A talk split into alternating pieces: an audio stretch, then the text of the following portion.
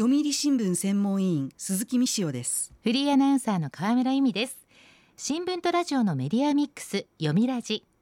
今日のメインキャスターは読売新聞専門委員鈴木美潮さんです。美潮さんよろしくお願いします。よろしくお願いします。突然ですが美潮さんは歯は丈夫な方ですか？いやなんとか持ちこたえてる感じですけれども、はい、やはり歯は大事なんでどんなに酔っ払っても5分間必ず歯を磨くようにしています。なるほど 今日はそんな歯にまつわるお話です。トークゲストご紹介しましょう。読売新聞医療部記者原隆也さんです。読みラジには2回目のご登場です。よろしくお願いします。よろしくお願いします。改めまして原さんの記者歴を教えてください。はい。あの1998年に入社し千葉支局金沢支局横浜支局東京本社地方部などを経て2014年から医療部に在籍しています、えー、2020年9月から2022年8月の間は東北総局、えー、仙台市にあります。でデスクを務めました。そんな原さんとお送りする今日のテーマはこちらです。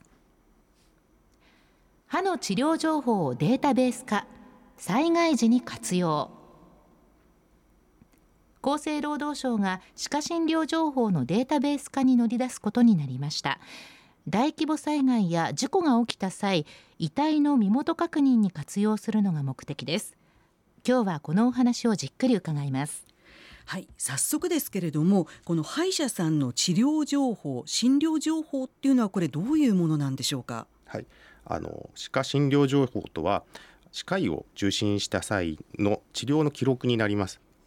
例えばあの皆さんかかったことがあると思うんですけど虫歯の治療を受けた場合歯の傷んだ部分を削って詰め物を詰めたりかぶせ物をしたりした処置内容が記載されています、えー、記録として代表的なものとしてはカルテがあります。このほか歯科医が診療報酬を請求するために提出する診療報酬明細書レセプトもあります。1人の患者について1ヶ月間に行われた治療内容や病名などが記載されています。あの身元を確認する手段としては他にも指紋とかねいろいろ方法があると思うんですけれども。はい、えー、身元を確認する手段はおっしゃる通り指紋等がありますけれども顔や他に着衣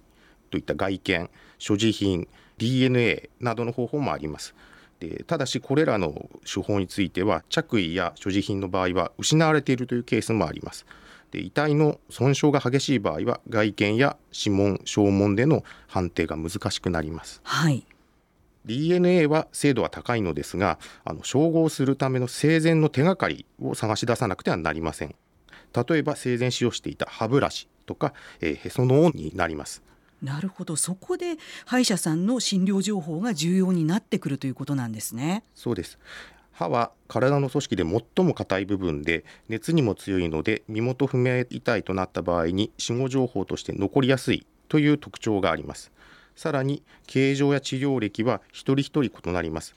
これらの記録は通院先の歯科医院から入手が可能です、はい、日本歯科医師会によると歯の情報が身元確認に活用された事例としては国内では1985年の日光ジャンボ機墜落事故1995年の阪神大震災。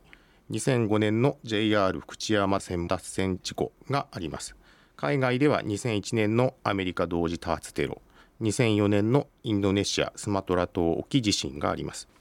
歯の情報で身元の特定に至ったのはアメリカ同時多発テロでは35%インドネシアスマトラ島沖地震では56%とされています。日本でも海外でも活用されているということなんですね。おっしゃる通りです。歯の情報による身元確認は2011年の東日本大震災でも活用されました。データベースの整備が必要性が高まるきっかけにもなりました。今年3月時点の警察庁の集計では震災で被災した岩手宮城福島3県で身元が確認できた犠牲者1万5777人のうち主に歯型で判明したのは7.9%所持品がなかった場合に限ると7割に上ります。7割にも上るんだ。すごいですね。はいただしあの数字から効率よく身元の確認につながったように見えますが実際には地元や全国から駆けつけた延べおよそ2600人の歯科医の方々の奮闘がありました。遺体の身元の確認は警察業務になります、はい、確認方法は先ほど挙げた外見所持品指紋証文 DNA などの手法があります。歯の情報は身元確認方法の一つの手段になります、えー、警察の要請を受けて出動した歯科医が遺体の口の中歯の状態を観察して治療の後や歯の形状などの記憶を取ります。この記録と警察が地域の歯科医院に協力を求めて提供を受けたカルテなどと照合して身元の確認につなげます。これは大変な作業ですね。はい。この時の状況について宮城県歯科医師会大規模災害対策本部身元確認班班長を務めた江沢恒弘さんに伺いました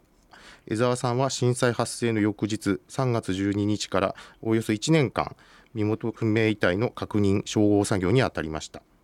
当初はとにかく夢中で記憶に残っていないけれども遺族のもとに少しでも早く戻してあげたいという一心だったと振り返ります、はい、震災が起きた3月中旬の宮城はまだ寒さが厳しく確認を行う体育館では震えながらの作業になりました宮城県で最も犠牲者の多かった石巻で身元確認作業をしていた歯科医は冷たい床に膝をついて作業をしていたため膝を痛めて水が溜まっているのにも気づかず確認作業を続けていたといいます。遺族の泣き叫ぶ声を聞きながら涙をこらえて作業に当たる歯科医もいたといいます。なんかもうお話を聞いただけでこちらの胸も痛くなるくらい、はい、本当お辛かったと思います。はい。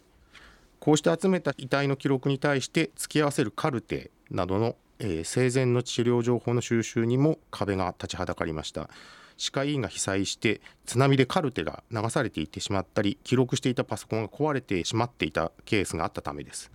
また記録が残っていても記載内容が統一されておらずまちまちでそれらを2人1組になって1件ずつ読み上げながら照合する多大な労力も伴いました。江沢さんは果てしない神経衰弱だったと表現しています。大変な作業だったわけですね。そこでデータベース化というお話が出てくるわけなんですね、はい。そこにあの情報工学が専門の青木隆文東北大学教授が協力することになりました。青木教授は歯科医師が集めた遺体の記録とカルテなどの情報を数値化してコンピューターに入力し歯科医院から収集した生前情報と遺体の検視から歯科医師が収集した死後の記録をコンピューターで検索照合できるシステムを構築しました。最終的に4000件のデータを収集することができました。ただしこのデータを入力するのも一件一件手作業によるもので膨大な作業量になりました。いやもうお話を伺ってるだけで本当に大変なことばかりだなと思わされました、はい、読みラジ。今日のメインキャスターは読売新聞専門委員鈴木美潮さんゲストは読売新聞医療部記者原隆也さんです。テーマは歯の治療情報をデータベース化災害時に活用。引き続きお話を伺います。今日は災害や事故の際遺体の身元を確認するために歯の治療の記録つまり歯科診療情報を役立てようという取り組みについてお話を伺っています。前半では東日本大震災の時遺体の身元確認に歯科医が奮闘したというお話を伺いましたけれども。はい。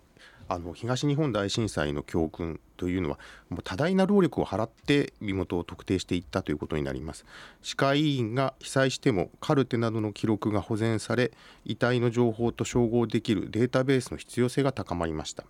あの新たにクラウドといったシステムも技術が発達してきたというのもあります。そのためにはカルテなどの記載内容を統一しておく必要があります。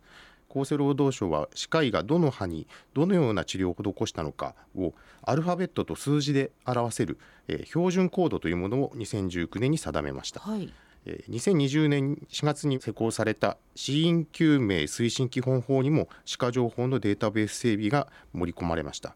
データベース整備に向けて厚生労働省はレセプト診療報酬明細書を活用する方針ですなるほど。あの初めにも伺いましたがそのレセプト診療報酬明細書というのはどういったものなんですか？医療機関が診療報酬を請求するためにえ審査支払い機関というものがあるんですけれどもそちらに提出する月ごとの診療報酬明細書になります。はいなるほど。そのレセプトを活用するっていうのはどうしてなんですか？レセプトはですねほぼ電子化されています、えー、歯科医院から請求を受けた審査報酬支払い機関にレセプトデータがすでに蓄積されているのでデータをそこから取り出して収集しやすいというメリットがあります。なるほど。ただしレセプトは本来診療報酬の請求に使用するもので身元確認のために使用するのは目的外の利用にあたります。また個人情報にも当たるため厚生労働省は関係する機関と慎重に調整を進める考えです。なるほど。確かに情報が漏れたり誤った使われ方をしたらやっぱりちょっと困りますよね、はい。またレセプトの様式はシステムを開発した業者によって異なるために様式の統一化に向けた課題も整理する必要があります。将来的にはカルテや画像データを追加し個人を識別する精度をより高めることも想定しています、はい、歯科診療情報のデータベース化で先行しているオーストラリアのビクトリア州では歯科情報で身元が判明する割が97%に上るとされていますまた新潟県歯科医師会が行った歯科情報から個人を検索する実証事業では1万人の中から10人を絞り込むのにおよそ7割の成功率に達したというデータもあります。97%とか7割とか結構すごい数ですよね。はい、ねあの高い確率に上っています東日本大震災後の身元確認にあたった江澤さんは今後発生が予想される東南海地震などの超大規模災害では県をまたいだ被害が生じるため全国からデータを収集したシステムが必要だと指摘しています。え、情報工学の専門である青木教授は歯科診療情報は個人の DNA 情報に比べてアーカイブ化記録保存をしやすいというメリットがある。データベース化はもしもの災害時だけでなく普段の歯科医同士の診療で患者情報のやり取りや連携にも活用できると話しています。なるほど。あのデジタル時代ということでね私なんか素人考えで、もうとっくにそういう情報っていうのはデジタル化されてみんなで共有できてるんじゃないかと思っていたんですけど今お話伺うと違うんですね。はいえー、ナショナルデータベースという匿名化されたそういった検診とかの情報を集めた大規模なデータベースはすでにあります。ただしこれは匿名化されていて研究用になります。なのであの個人の情報を特定するための目的のデータベースというのはありません。なるほど。いろいろ難しいですね。そうですね。でも自然災害の多い日本だからこそやはりこういう取り組み必要なんじゃないでしょうかね。はい。え東日本大震災では岩手、宮城、福島3県で1万5833人の方が犠牲になりました、え警察が遺体を調べた1万5830人のうち1万5777人99.7%の方の身元が判明しています。素晴らしい数字だと思います、はい、一方で今も2519人が行方不明で53人の身元が分かっていません、はいえー、私が先ほどお話しした仙台にいる間に、えー、少ないながらも遺骨の身元が判明するケースがありました。遺族のもとに帰る報道に接した際遺族の方からはようやく戻ってきたと安堵の声が聞かれました。一方行方不明者の家族の中には今も自ら海に潜って探し続ける人やお墓を建てられないという人もいます。震災から12年が経ちました。しかし時間が止まったままの人たちがいます遺体の身元が確認され遺族のもとに帰ることで遺族の心の区切りになります。日本歯科医師会副会長の林正純さんは残された遺族の苦しみを癒すために身元の特定は重要だとして、え早期のデータベースの整備を求めています。歯科診療情報のデータベース化は非常に意義のある事業と言えます。うん、やはり自然災害の多い日本だからこそ早くこういうのを進めて備えていかないといけないんじゃないかっていう気がしますね、はい、おっしゃる通りです。読みラジ今日のテーマは歯の治療情報をデータベース化災害時に活用。ゲストは読売新聞医療部記者原隆也さんでした。原さんありがとうございました。ありがとうございました。読みラジラジオワイティーンここからはラジオワイン。このコーナーは読売中高生新聞の投稿面ワインと連動。10代のリアルな声をお届けします。読売中高生新聞では専用のスマホアプリ y t ンを通じて全国の読者から中高生の生活にありがちなあるあるを大募集しています。ラジオ y t ンは中高生新聞の愛読者である通称ワイタミから寄せられた面白い意見を紹介していきます。ここで紹介した意見は中高生新聞の投稿面で開催中の投稿レース YT 杯でのポイント3個けが加算されます。ワイタミの皆さんぜひ頑張って投稿してくださいね。ラジオワイティーン今日のテーマはこちらです。学校ランチタイム事情。ようやくおしゃべりしながらランチタイムを楽しめる日常が戻ってきました。では中高生のランチタイムは何分くらいあるんでしょうか？誰とランチを食べているんでしょう？給食？それともお弁当？ランチタイムの校内放送って今もあるの？ティーンのランチタイム事情を大調査です。早速ティーンの投稿をチェックしていきましょう。東京都中学1年の男子ゴーゴーゴリラさんの学校ランチタイム事情。みんなで食堂のポテトの争奪戦。死守しないと勝手に食われる。へえゴーゴーゴリラさんの中学校には食堂があるんですね。ポテト争奪戦 どういう状況なんでしょうか？どんなポテトなのかな？フライドポテトなのかマッシュポテトなのかハッシュポテトなのかまあいろいろありますけどいずれも人気メニューであることに間違いはないんでしょうね。チャイムが鳴った途端に食堂にダッシュする生徒さんたちイメージできてなんだか楽しそうです。では続いての投稿です。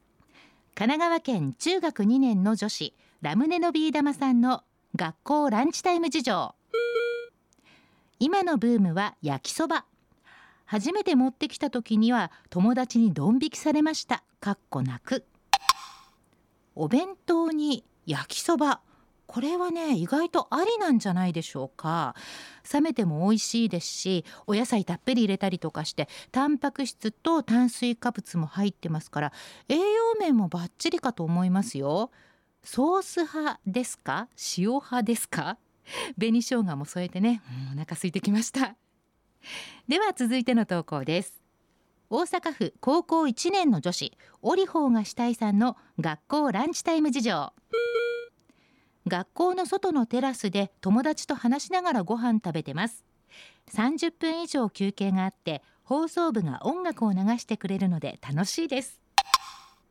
まずテラスっていうところがおしゃれですよね。学校の中にテラスがあるんですね。そこで30分以上かけてゆっくりとランチタイム。やっぱり放送部が音楽担当ですか？どんな音楽が流れるんでしょうか？ラジオみたいにおしゃべりもあるのかと。すごく気になります。では最後の投稿です。滋賀県中学3年の男子ゆうてるっちさんの学校ランチタイム事情。給食中好きな子が後ろの方で楽しそうに会話してても何もできんから普通に虚しい。おー青春の恋バナ来ましたね。給食時間後ろで気になる子が友達とおしゃべりしている話の内容がちょっと聞こえてきたりするっていうかきっと耳暖房になってるんじゃないかと思いますけれども。でも話しかけるのはなかなか難しいもどかしいもうこっちの方がもどかしくなってきました。えー、ワイタミのランチタイムは笑顔ありグルメありドラマありですね。ということでラジオワイティーン今日のテーマは学校ランチタイム事情でした。読売中高生新聞は社会の最新トレンドを学べるニュース記事から受験に役立つ学習情報など10代の心を刺激するコンテンツ満載です。詳しくは読売中高生新聞のホームページや X、インスタグラムをご覧ください。来週のテーマは環境にいいことやってますです。ラジオ YT 来週もお楽しみに。週刊ニュースラジオ読みラジお別れの時間です。今日は歯の治療情報をデータベース化というお話でしたが西尾さんいかがでしたか？自分が災害にあった時この治療情報のデータベースがあれば家族のもとに帰れるかもしれないということですよね、はい、やっぱり課題は多いんでしょうけれども一日も早くこれが実現するといいなと思いました。西尾さんありがとうございました読みラジ。来週のメインキャスターは引き続き鈴木美潮さんです。トークゲストは読売新聞大阪本社文化部部長澤田康子さん。第75回正倉院展の見どころを詳しく伺います。どうぞお楽しみに。読みラジまた来週。